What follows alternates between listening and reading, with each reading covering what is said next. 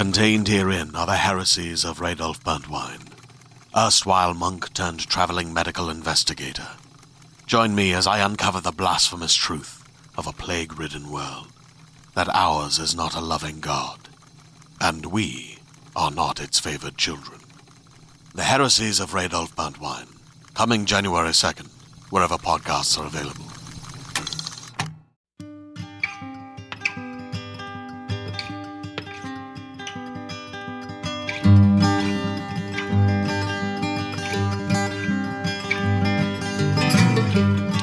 Welcome to the Drabblecast, episode 152. The Drabblecast is a weekly flash fiction audio magazine that brings strange stories by strange authors to strange listeners, such as yourself. I'm your host, Norm Sherman. So, trifecta special this week. That's three flash stories written by three different authors, read by three different narrators, all based around some sort of theme. The theme of this trifecta anthropomorphism. But first, the moment some of you have been waiting for the Drabblecast People's Choice Awards.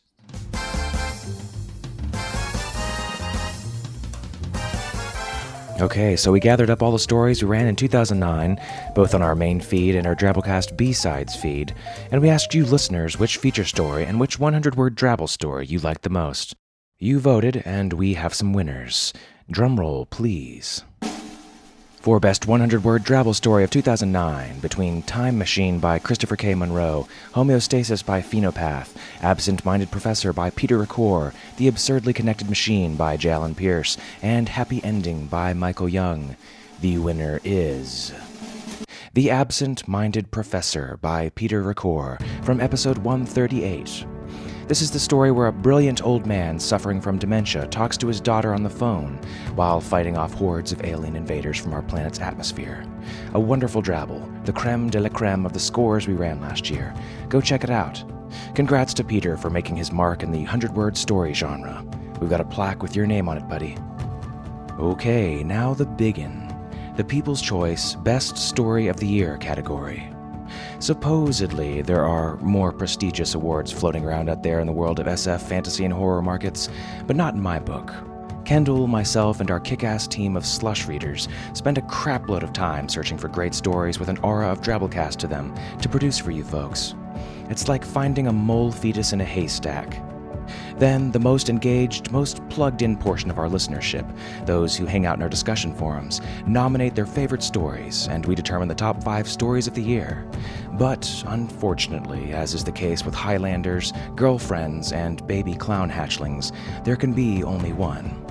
You listeners had to make the incredibly difficult choice of choosing the best of the best of the best we could find. Looking over the top five now, I'm pretty much in total agreement. These were probably my favorite stories to read and produce over the past year. The top five are Episode 129, Annabelle's Alphabet by Tim Pratt, Episode 109, Babel Probe by David D. Levine, Episode 139, Let Us Now Praise Awesome Dinosaurs by Leonard Richardson, Episode 115, Clown Eggs by Jay Lake, and Episode 146, Teddy Bears and Tea Parties by S. Boyd Taylor. The competition was close for a while, and then it became fairly evident which story was going to take it. The winner of the 2009 Drabblecast People's Choice Award is. Babel Probe by David D. Levine. Babel Probe was outstanding. It was good, hard sci fi with a cool time traveling AI and one hell of a fight scene. I'm happy that it's honored thusly. For those of you newer to the Drabblecast, this is the third annual Drabblecast People's Choice Awards. If you'd like to take a listen to past years, you can find them in our fan archive, gardenstreet.org slash Drabblecast archive, which is also linked off our main page at drabblecast.org. Episode 43, Jelly Park by Aliya Whiteley, was our 2007 winner, and Robert Reed took the Chalice of Glory last year with episode 83, Floating Over Time. Big congrats to Mr. Levine. You are honored and chosen amongst many. Hope you have a place cleared on your mantle for the sacred chalice of glory. So, anthropomorphism, human characteristics on non humans, and this week we're focusing on the animal variety. Boy, oh boy, mankind sure does love it some talking animals, doesn't it? And you know what? I love 'em too. I mean, what's not to love? You got Cowardly Lions and Mickey Mouse and Orwell's Socialist Pigs and Coughing Dogs possessed by evil spirits. They make our literature, movies, religions, sports teams, and all sorts of stuff more fun. We use them for cute entertainment value in kid stories. We use them for devices and serious literature to apply metaphor. We use them in video games like Battletoads, which was the hardest damn video game ever. Ghosts and Goblins, Bayou Billy, the first Mega Man. Listen, I'm no pansy when it comes to old school NES games, but level 3 of Battletoads was just downright sadistic. Oh god, having to ride that hover bike over those floating jumps at Mach 10 with those flying rats or pigs or whatever the hell they were, dropping walls in front of you, and you only get three lives. Three freaking lives, and you gotta start all over again from level 1. I mean, what the hell? God, that game was brutal. Battletoads is like getting gang raped as a 12 year old. I hate that game, and I hate anthropomorphism now. God, I gotta do a whole fucking show on it. Oh, let's just get this over with. Actually, our first story is kick ass. It's by one of the nicest, smartest guys I know, Alasdair Stuart, and it's called The Existential Lizard. Alasdair is mainly occupied as a freelance journalist, fiction writer, editor, and podcast broadcaster, but he's also a managing director of Jorvik Games Ltd., a gaming and role playing retailer. His work appears in quite a few places, but most recently he's worked for magazines like Sci Fi Now, Death Ray, Neo, and SFX, where he currently blogs about pop science, fan culture, and Samuel Beckett. He's also the host of Pseudopod, the weekly horror podcast, and is the editor of Hub Magazine at hubfiction.com, a free weekly PDF magazine covering science fiction, fantasy, and horror. Listen, people, for reviews, interviews, and related short fiction, Hub gets 10 tentacles up from Uncle Norm. It's really top notch stuff. Reading this fantastic little story, the vocal phenom J.B. Goodspeed. JB is an established recording professional working with toy manufacturers and video game companies. Go check him out, especially his Family Guy impersonations. Quite impressive. At fancyvoices.com, this guy puts the Z in mad voice skills. Urban. So, without further ado, The Existential Lizard by Alasdair Stuart.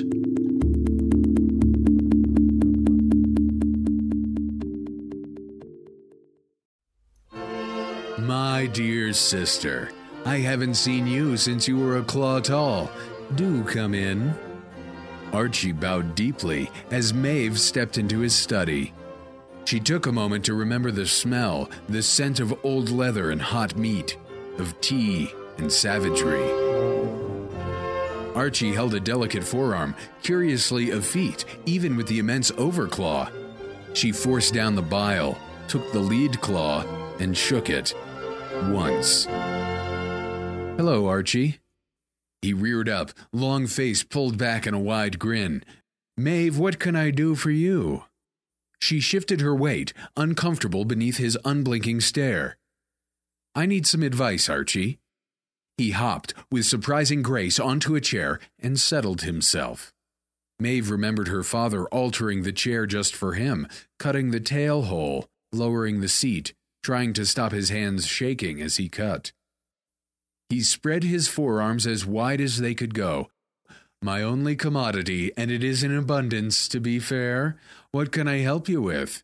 Tea, by the way? He shook a bell between two scaled fingers, and after a moment, a butler appeared. Jenkins, tea for two, please. His eyes widened, and he rolled his words around his tongue, relishing them. And Elevenses? Jenkins, Maeve noticed, was careful not to move quickly, careful not to break eye contact. Very good, sir. The butler turned to go, and Archie returned his attention to Maeve, his stubby forearms folded in a grotesque imitation of attention. She felt rather than saw his gaze move from her ankles to her knees, her thighs, assessing tendons, muscles, the best concentrations of meat. I need to know how to kill someone, Archie. He clapped in delight. You'd be amazed how many times I get asked that, my dear. I have two answers for you. She frowned. Do you want to know who it is? As far as he could, he looked scandalized. Good Lord, why? What possible relevance could that have? I don't know. It could lead to different techniques, different approaches. Archie was on her. There was no movement, just a sudden transition from him crouched on his chair to the wickedly clawed feet on either side of her. his snout inches from her face. Your first answer you kill face to face, eye to eye. In this situation, you don't fight with your body, you fight with your eyes. It is will against will, heart against heart, tooth and claw, and fur and fire. Whatever must be done is done, because at the end of the day you must live, you must prevail. He leaned closer, and there was no civility. Only the lizard, only the predator. How does this feel? Maeve forced herself to stare him down, to look past the teeth longer than her fingers. Wrong. He hopped down off her, his mood lightening instantly. Very well, then, option number two. You do it from a distance, whether that distance is physical or ethical. Hire someone to beat them up or shoot them, stab them, buy their company, burn down their house, and watch as they crawl out of the wreckage of their lives. Less immediate, but more intellectually stimulate. Oh, tea. He capered over as the trolley was wheeled in. Jenkins took an immaculate silver lid off a bucket filled with something that stank of blood and recent violent death, and he buried his head in it. Archie? After a moment, the long snout of the raptor reappeared, drenched in gore. Yes? I prefer option two. I thought you might, my dear. Tea? No, I have to go, I'm afraid. She took one last look at the chair, at the walls covered with books he couldn't read, at the sawdust covering the floor, the skulls of small animals stacked in the corners, at Jenkins refusing to be afraid, refusing to move, surviving in a sliver of courtesy barely the width of his shoulders. Archie cocked his head. Pleasure as always, Maeve. Call again soon. Jenkins, show the girl out. He buried his face back in his offal, and the butler led her out. He opened the door and she turned away, the warning already forming on her lips. The old man smiled, looking for all the world like a precise antique clock. Jenkins, it was a pleasure, Maeve. Goodbye.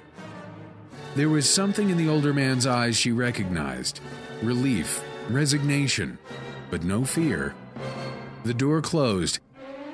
She remembered her father polishing it when they moved remembered her brother's reptilian head being dashed against it by one of Archie's friends during a raucous party, remembered the warmth of Archie's scaly flank as she slept against him, remembered the feeling as the door was slammed in her face when he threw her out on her 18th birthday.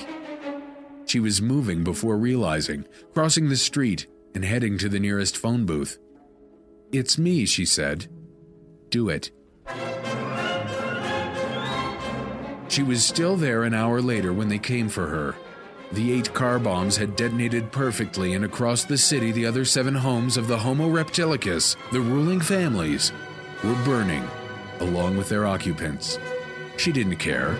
All she cared about was watching the flames climb over what had once been a home, over that chair, over her father's shaking hands, over Jenkins, over Archie. When they came for her, she was still watching, crying. Her tears smelt of old leather and hot meat, of tea and savagery.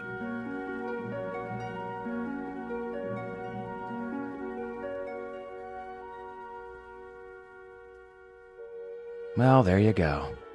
Keeping with the existential vibe we've got going on, our next story is called Cod Philosophy, and it's written by Stephanie Campisi. Stephanie's work has appeared in magazines such as Fantasy Magazine, Sybil's Garage, VoiceWorks, and Shimmer, and anthologies including Polyphony 7 through Wheatland Press and Paper Cities through Senses 5 Press. She's completed a steampunk fantasy novel and a young adult fantasy novel, and is currently hard at work on two other novels and a variety of absurdist stories.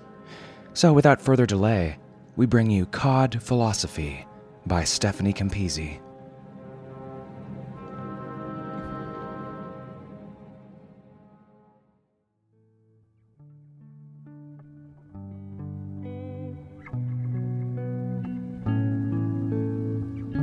Once, on a morning of rank, lukewarm tea and lipsticked cheeks, the purple color stay kind, Lucas sat on the beach, stoically ignoring the crushed up shells and sand that habitually crept into the creases of his clothing and the pleated skin around his eyes.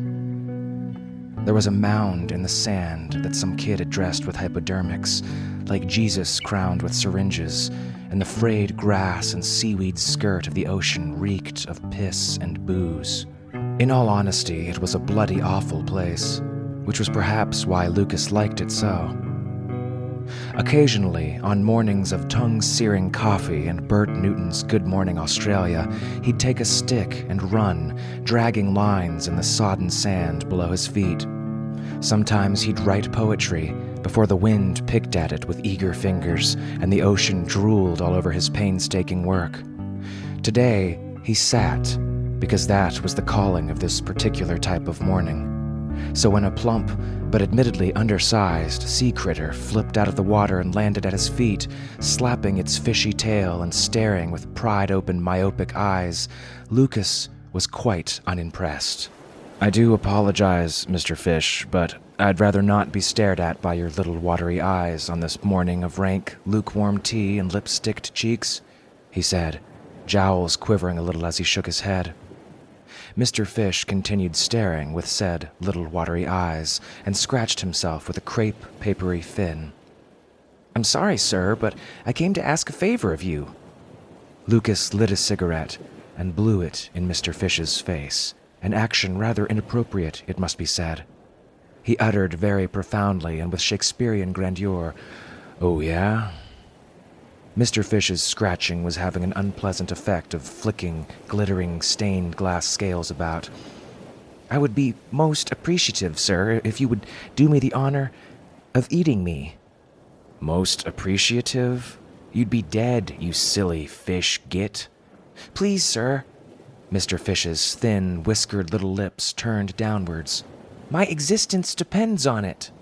To be correct, Mr. Fish, your existence depends on me not eating you.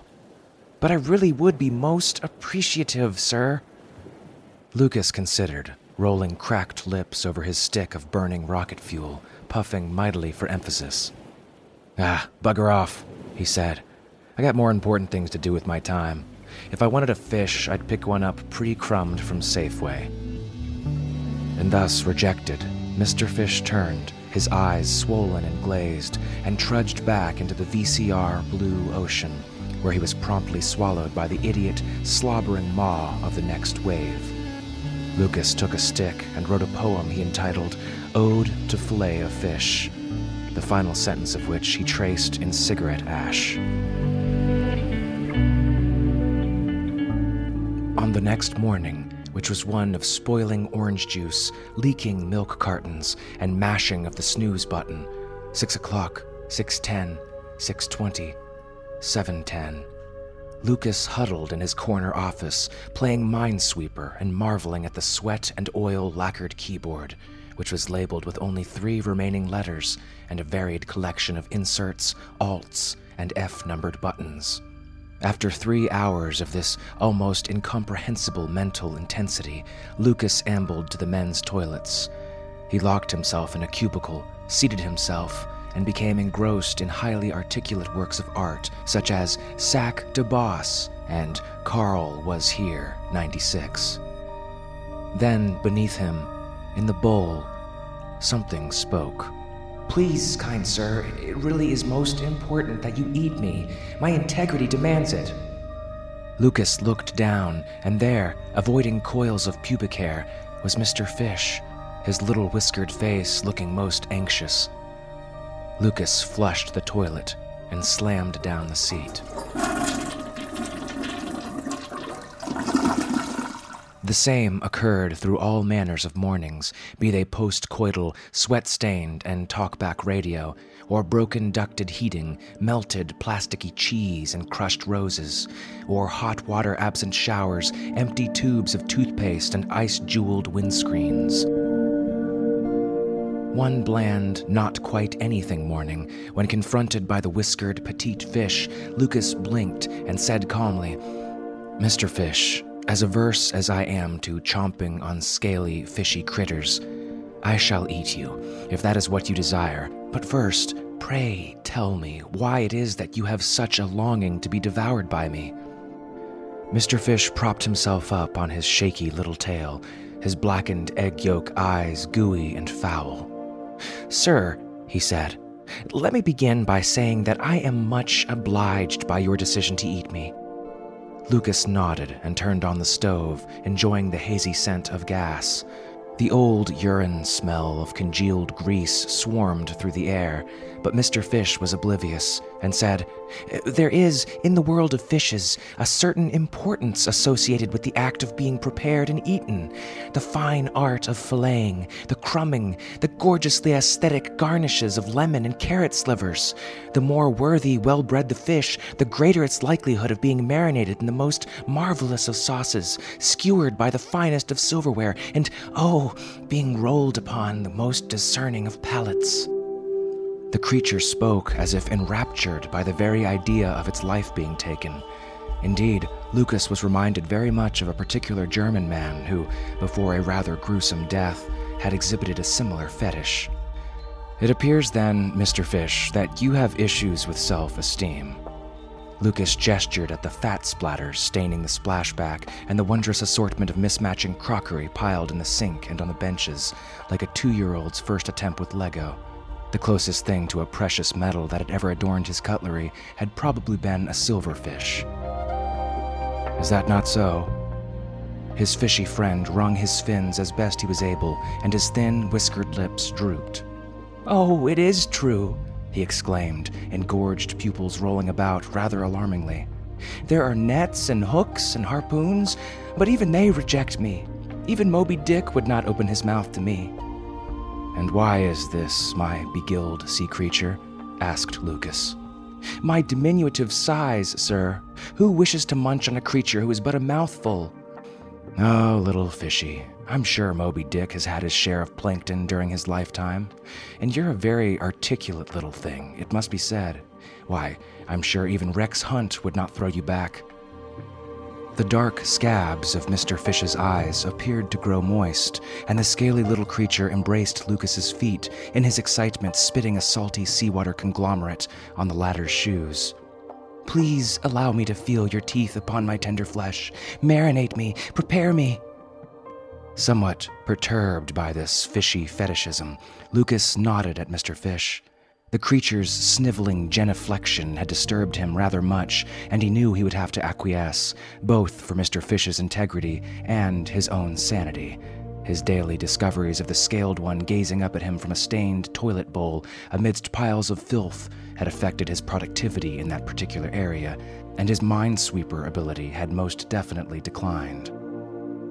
With a swift stroke, he brought down his blade and hacked off the creature's head. He tossed the trailing innards into the bin, where they coiled around the fish's remains like curling ribbon around a gift. Then he turned off the stove, portly, inelegant fingers sliding on the grease stained knob, watching the red eyed burners flare, then fade like rain soaked rouge. He made himself a salad sandwich for dinner instead.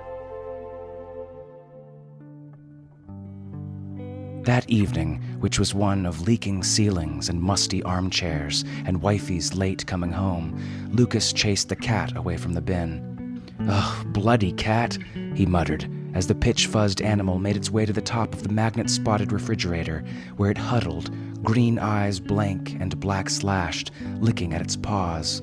Lucas smelt the rubber bin rankness of aging fish on its breath.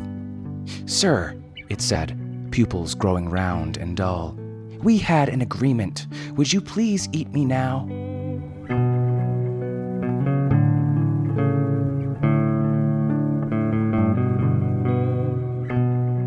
Some fish are relentless. So, if there's one thing they teach you in podcasting school, it's that you always save the monkeys for last. Our next story is called Monkeys Imitating Humans Imitating Monkeys by Nancy Stebbins. Nancy's a psychiatrist and an MFA student. Her short stories have been published in the Somerset Review and Menda City Review, and we're happy to have her work now on the Drabblecast. The story is read to you by Josh Roseman. Josh lives in Georgia, and you just heard a drabble of his on last week's show, The Birthday Party. Check out Josh's projects at roseplusman.com. So let's get down to it. We bring you Monkeys Imitating Humans, Imitating Monkeys by Nancy Stebbins.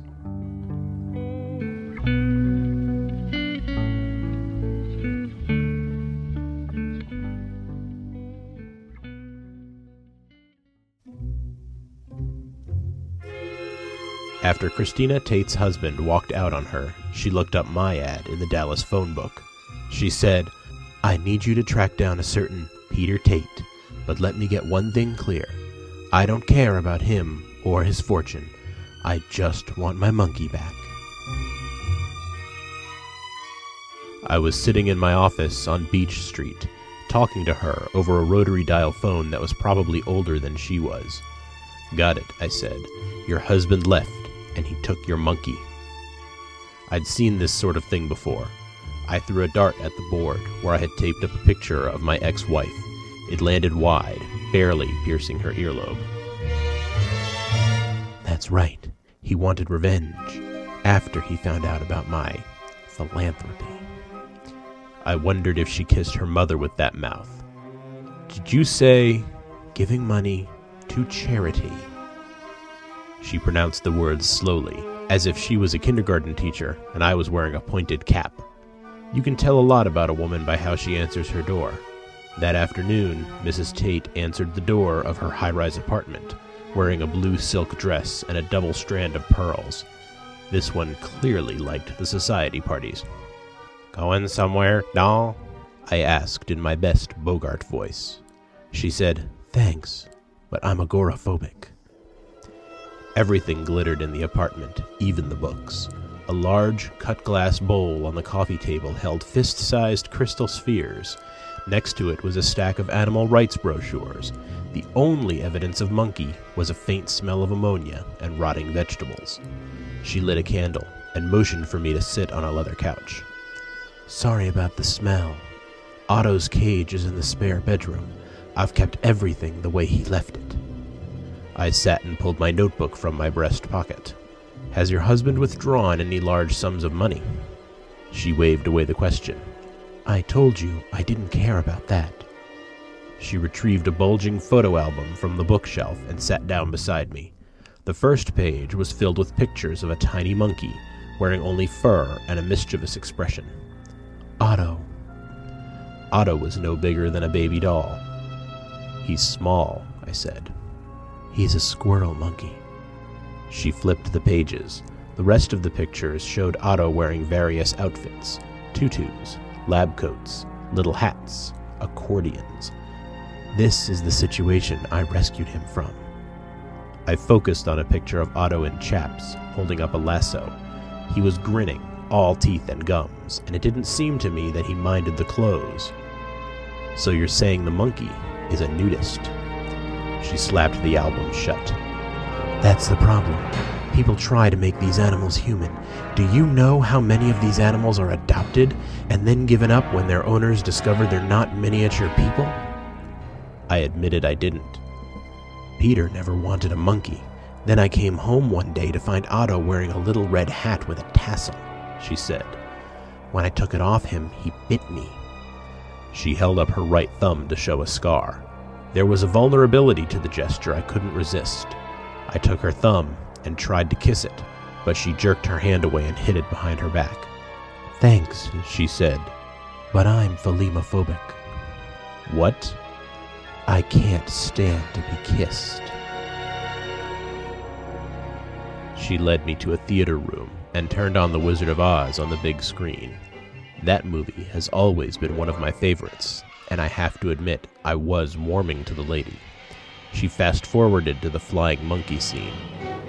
Look at what they made those creatures wear, she said. They're not real. I happen to know that some of the munchkins double as monkeys, and I was about to share this tidbit of information with her, but she cut me off.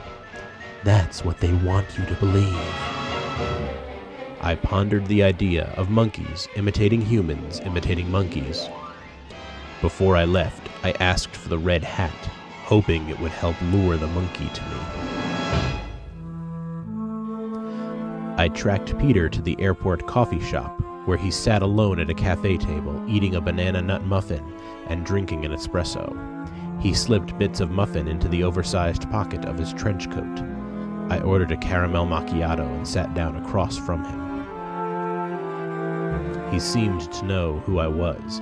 He said, I know who you are, and everything you've heard is wrong. Christina couldn't stand the fact that Otto bonded with me. She never cared about him as an individual monkey. I took a sip of my coffee. I'm sure she loves him, in theory. He moved his empty hand near his pocket, and for a second I thought he was going for a weapon. But then I saw a tiny paw reach out and wrap itself around his pinky finger. She can have the house, the cars, and all the money she wants for her beloved charities. I've got everything I need. I pulled the red hat from my briefcase and dangled it by the tassel in front of Peter. Thanks, he said, accepting the offering. I nodded. Must have been one tiny Shriner. I watched his plane taxi out onto the runway. Through a window just behind the wing, I thought I saw a bright red cap. There goes a real flying monkey, I thought, and with him flew away my fee and my shot at romance. I called Christina and gave her the news.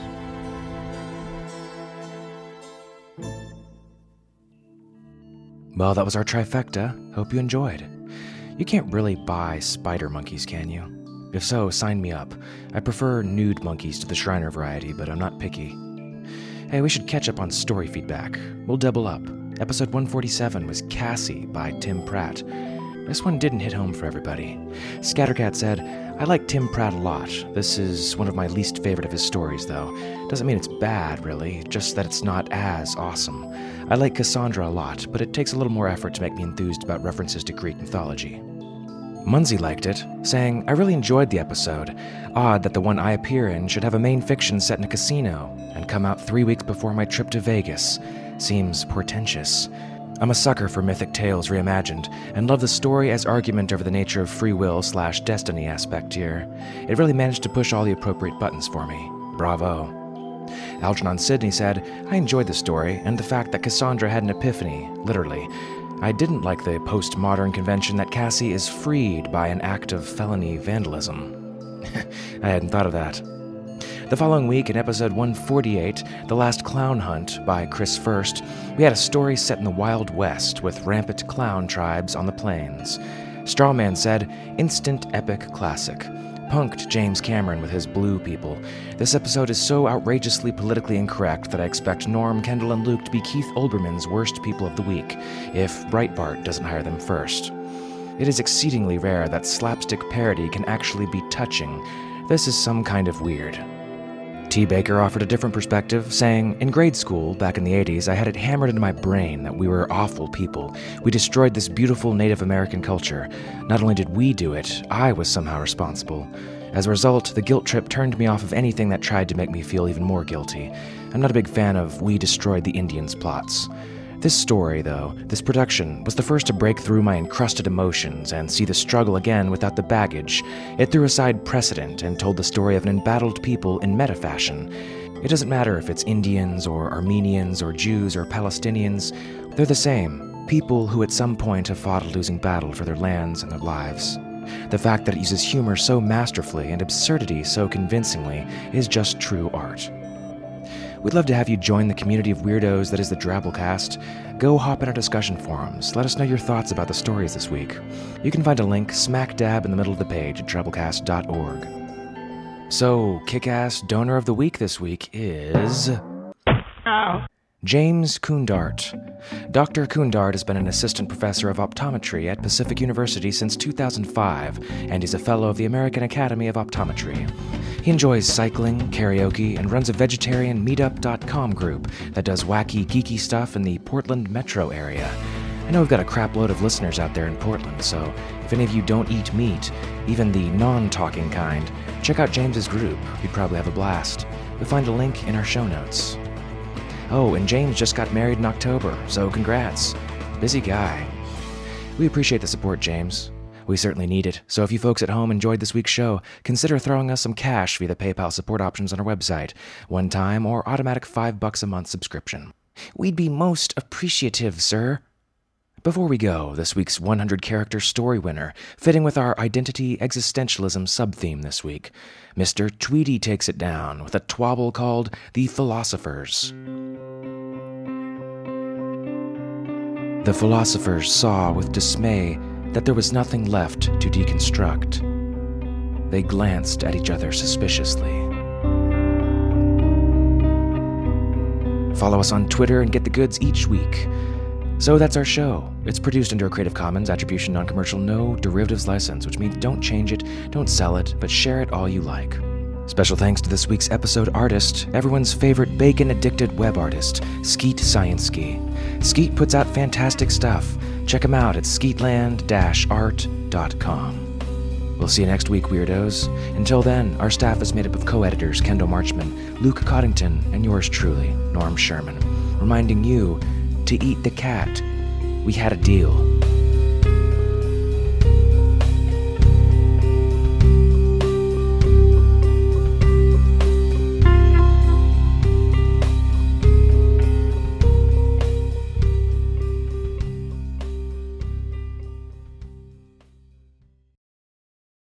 Hey there, this is Justin Bartha. I made a funny new podcast, King of the Egg Cream. It has the greatest cast in the history of podcasts with actors like Lewis Black, I'm torn by my feelings for two women. Bobby Cannavale, You can eat it, or if someone hits you, you can put it on your cut. Melanie Lynskey, I wonder what these marvelous things are that look just like boiled chicken feet. Jason Ritter, I can break things and pick locks and kill people. Michael Stuhlbarg, The whole point is to inspire people that they should make themselves better. Ari Graynor, No, don't whet its appetite. What are you, an idiot? me, Justin Bartha, That's not just any egg cream, that's a Lemke's special. and all narrated by the hilarious Richard Kind. This is the story of Harry Dalowitz and how he rose from nothing to become New York's King of the Egg Cream.